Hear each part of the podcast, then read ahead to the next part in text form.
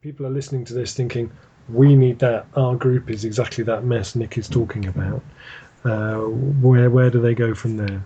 There are a number of effective groups trainings um, going to be happening this year. There's two already planned. There's one planned in May and one in June. One's in May in Bristol and one's in June in Forest Row. Um, I'm taking it to America in September and doing some three in America with some trainer trainers courses in America.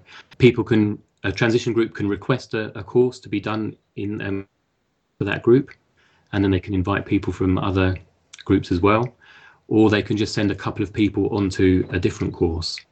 Um, or they can use the toolkit, which is on the effective groups page on the website, which has some instructions for people to run their own activities in their own groups.